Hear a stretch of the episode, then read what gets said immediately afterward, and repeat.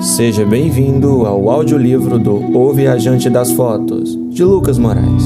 Espero que use fones e ajuste a velocidade ao seu gosto. Pasta 8, capítulo 38, Júlia, em O Corvo Agora Pode Voar. Onde será que Camila está agora? Júlia esperava sentada na sala de espera do hospital e se sentia sozinha sem Camille mesmo estando na sala de espera junto aos torres. Brendo estava mais impaciente que Emília. Depois que começou a visitar constantemente a casa de Liana, após todo o caos que ocorrera na vida das duas, os pais da garota começaram a considerar Júlia da família. E ela adorou isso, e sempre ia até lá, mesmo Carmona querendo que ela ficasse em casa o tempo inteiro. Certas coisas nunca mudam. Pouco após tudo o que aconteceu em sua casa, a jovem e sua mãe procuraram um apartamento simples, no mesmo bairro, para tentar seguir com suas vidas. Júlia se esforçara bastante para participar do enterro das vítimas da explosão do prédio, perto da entrada da cidade, pois ainda se sentia aflita para lidar com mais mortes. O lado bom de tudo isso foi que Liana e Júlia se encontraram novamente e apoiaram-se uma à outra naquele funeral. Quando Júlia viu a garota com aquele bar com aquele barrigão, se assustou, mas não tardou a ajudar a Liana durante a gravidez e se manter sempre presente, depois do que aconteceu com o pai. Júlia não só chorou quando seu pai, Marcos, e sua fiel cadela Nath foram embora, mas também por Heitor e sua família. Júlia sentia muita falta da sua sogra, Celeste, que sempre a adorou. Liana também Liana também chorava muito por Heitor. Ela disse que ele salvara sua vida, mas chorava mais ainda pelo pai de seu filho, Nathan, que infelizmente também estava no prédio quando tudo aconteceu. Claro que os Rodrigues vão me ajudar com tudo, contou Liana, se referindo a Nicole e George, os pais do Nathan, que estavam incontroláveis no enterro. Só que o queria aqui presente. Ele falou que iria tentar ser o melhor pai de todos. Ele me afirmou que, quando explicasse tudo ao Heitor, ficaria o mais próximo possível de nós. Até o próprio Heitor queria ajudar Julia. Acredita nisso? E agora estão todos mortos. Todos. Heitor realmente tem um grande coração. Júlia falou. E é por isso que se quebram primeiro do que os corações de pedra. Júlia pensou depois de ter falado antes com Liana. Não haviam encontrado o corpo dele nos destroços, mas deduziram que ele tinha acabado de chegar lá depois de uma prova e que morreria junto aos outros. Um policial loira até contou que viu um garoto parecido com ele no meio dos destroços, mas se sentiu mal por achar ter visto um fantasma do Heitor ou algo assim. Ela contou que ele estava perdido, sem saber o que dizer, e sumiu diante dos seus olhos, enquanto segurava uma foto. Pensar nisso arrepia os braços de Júlia. A mesma policial contou que também viu neve ao redor. Ninguém acreditou, óbvio, mesmo com várias outras pessoas dizendo que sentira flocos de neve caindo do céu. Os meteorologistas riram e os jornalistas que estavam por perto disseram que o desastre ficou conhecido como o desastre branco. Outros jovens protestantes falaram que as almas das pessoas que morreram viraram flocos e alguns até tiveram de ser intervidos pelos policiais.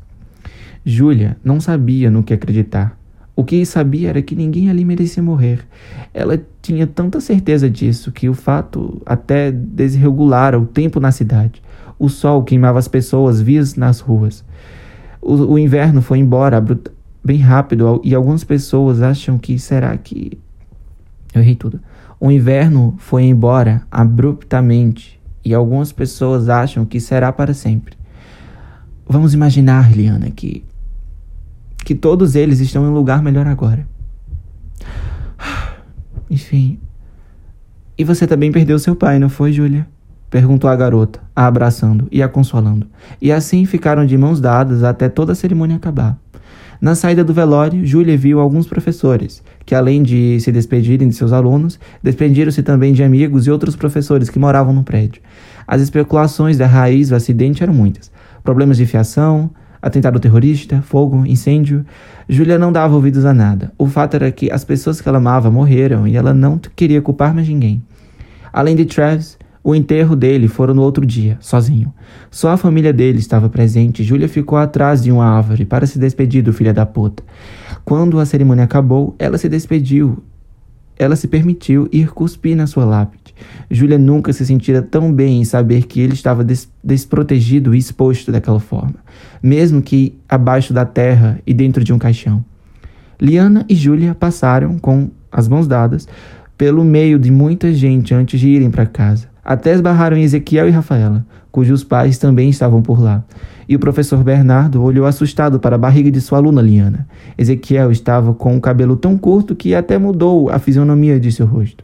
Usava uma regata branca e um jeans preto e parecia bem diferente também. Rafaela estava me a, a mesma de sempre, com aqueles cabelos perfeitos, longos, cacheados e pesados. Por um momento estranhou não vê-la grudada com suas amigas, mas precisou se lembrar que não estavam naquele dia. Tudo tinha acabado, e assim como elas, Júlia precisava seguir em frente também. Júlia agradeceu a ambos por terem chamado a polícia, e Rafaela até se desculpou por ter pensado que ela era a assassina dos garotos, e não Travis, mas Júlia agradeceu mesmo assim, pois se não fosse isso, os policiais não iriam ter ido até sua casa. Quando a família de Liana foi para casa, Júlia ligou para sua mãe, avisando que ficaria com Liana até ficar tudo bem com o que aconteceu. Carmona não foi a nenhuma cerimônia. Preferiu ficar em casa fazendo as suas preces. O senhor Bernardo Torres era um homem alto, com mandíbula bem marcada e com um nariz grande também. Todo todo o pacote muito bem ornamentado em seu rosto. Ele, né, que é o pai de, de Liana, já estava agoniado com a filha, de tanto tempo que os médicos estavam lá em trabalho de parto. Ele estava tão ansioso para conhecer seu neto que também, desculpa, ele, o pai de Liana, estava ansioso não só para saber da saúde de Liana, mas também para conhecer logo seu neto. Júlia se perguntou se seu pai ficou assim quando ela nasceu também. Júlia lembrou-se que sua mãe contou a Celeste quando tinha ido lhe visitar uma vez. Calma, amor, dará tudo certo. Amília, a mãe de Liana, tentou acalmá-la com, uma doce, com doce voz. Júlia não imaginava o porquê de Liana ficar receosa de contar a verdade para os pais. Assim que contou para eles, depois que chegaram de viagem, eles dois apenas acolheram a garota e não a julgaram de forma alguma. Liana contou para a nova amiga que estava fragilizada por, por quase ter morrido e que fora um anjo quem a salvara. Como assim ficar calmo? disse o pai de Liana. Eu deveria estar lá, com ela. O pai deveria ficar lá apoiando, como fiz em seu nascimento, mas se, se o garoto não tá aqui, vivo, eu quem deveria estar tá lá dentro com ela. Ela escolheu ir sozinha, não foi? Explicou a mãe. Me ofereci também, até a amiga dela ofereceu, mas. Não foi mesmo, Júlia? Sim, respondeu ela, toda perdida, tentando evitar os olhos claros de Amília. Assim como o Brendo, ela também estava nervosa e curiosa a respeito do bebê. Ela me contou que só iria querer que todos vissem quando o parto tivesse chegado ao fim. Ah, essa garota. Eu vou comprar um café o homem alto sumiu de sua vista e Emília foi conversar com, com os avós de Liana. Júlia foi para a janela do hospital. De lá, via muita gente passando pelas calçadas. Ela adorava ver isso. Ela adorava tudo. Depois do que aconteceu, nunca achou que veria a rua novamente. Então, qualquer ar, brisa e até mesmo os raios do sol tinham um valor gigante para ela, fazendo com que ela aproveite mais e mais as coisas simples da vida, como um presente. O calor a fez abanar as mãos em direção ao seu rosto, esse mesmo calor que acabara com o festival de inverno deste ano.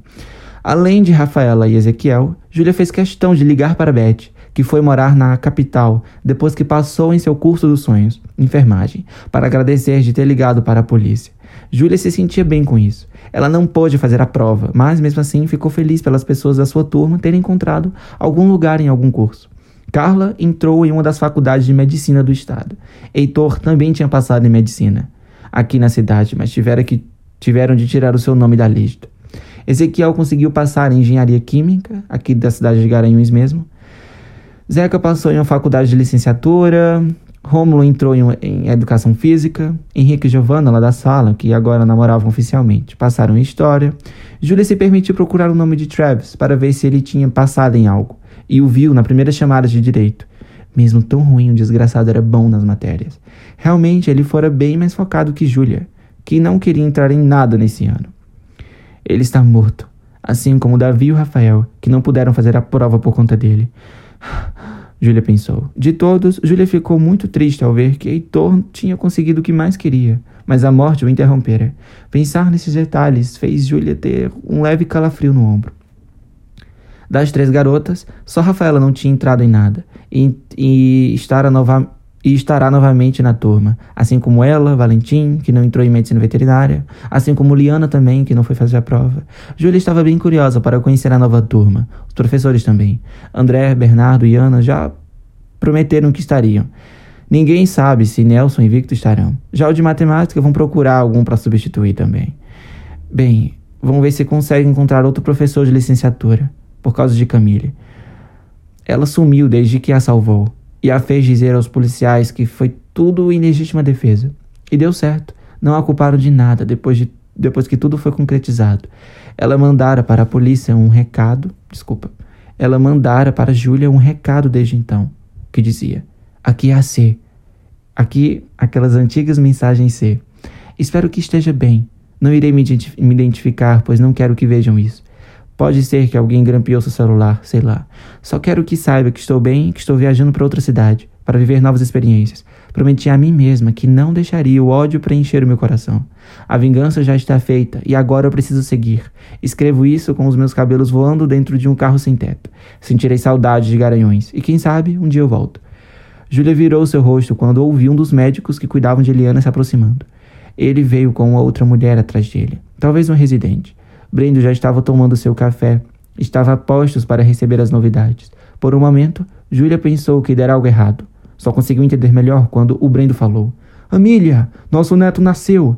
Ele é forte, saudável, Liana está bem, só cansada. Que dádiva! Ele abraçou e, e gritos e risadas encantaram aquela sala de visitas. Quando podemos vê-los, doutor? Por aqui, falou a mulher com traje azul e pele seca. E todos a seguiram, inclui inclusive Júlia segurando as próprias mãos, agoniada.